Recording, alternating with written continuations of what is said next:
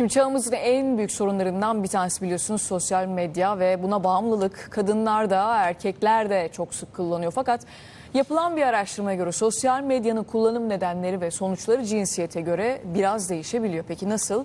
CNN Türk muhabiri Cansel Kiraz ve kameraman Serkan Emekçi'nin haberinde ayrıntısıyla göreceğiz. Yalnız insanlar daha mı çok sosyal medya kullanıyor? Bence evet. Öyle. Sosyal hayat olmadıklarından daha çok sosyal medya kullanıyorlar.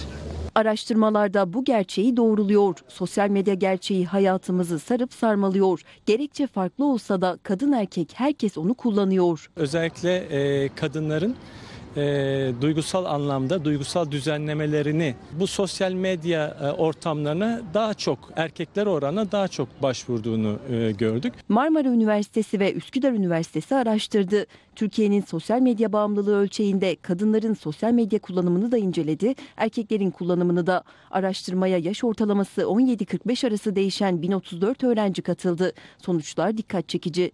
Araştırmaya göre kadınlar sosyal medyayı kişisel problemlerini unutmak, yalnızlıklarını gidermek için kullanıyorlar ve sosyal medyaya duygusal olarak bağlılar.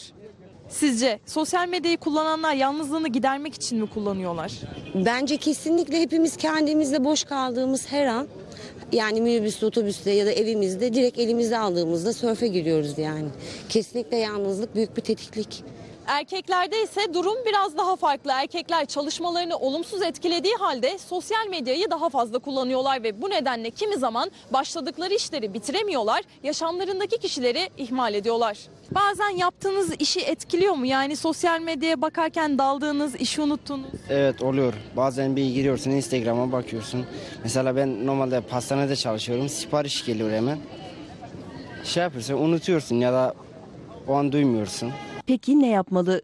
Tabii ki sosyal medyasız bu ortamlar olmadan yapmamız mümkün değil gibi gözüküyor. Ancak bu bizim günlük hayatımızı etkilemeye başlıyorsa, e, olumsuzluklar oluşturuyorsa e, bunun öncelikle farkındalığını oluşturmak lazım. Çünkü bizim dışarıdan alabileceğimiz e, yasaklayıcı tedbirlerle e, böyle bir sorunun üzerinden gelmemiz e, mümkün değil.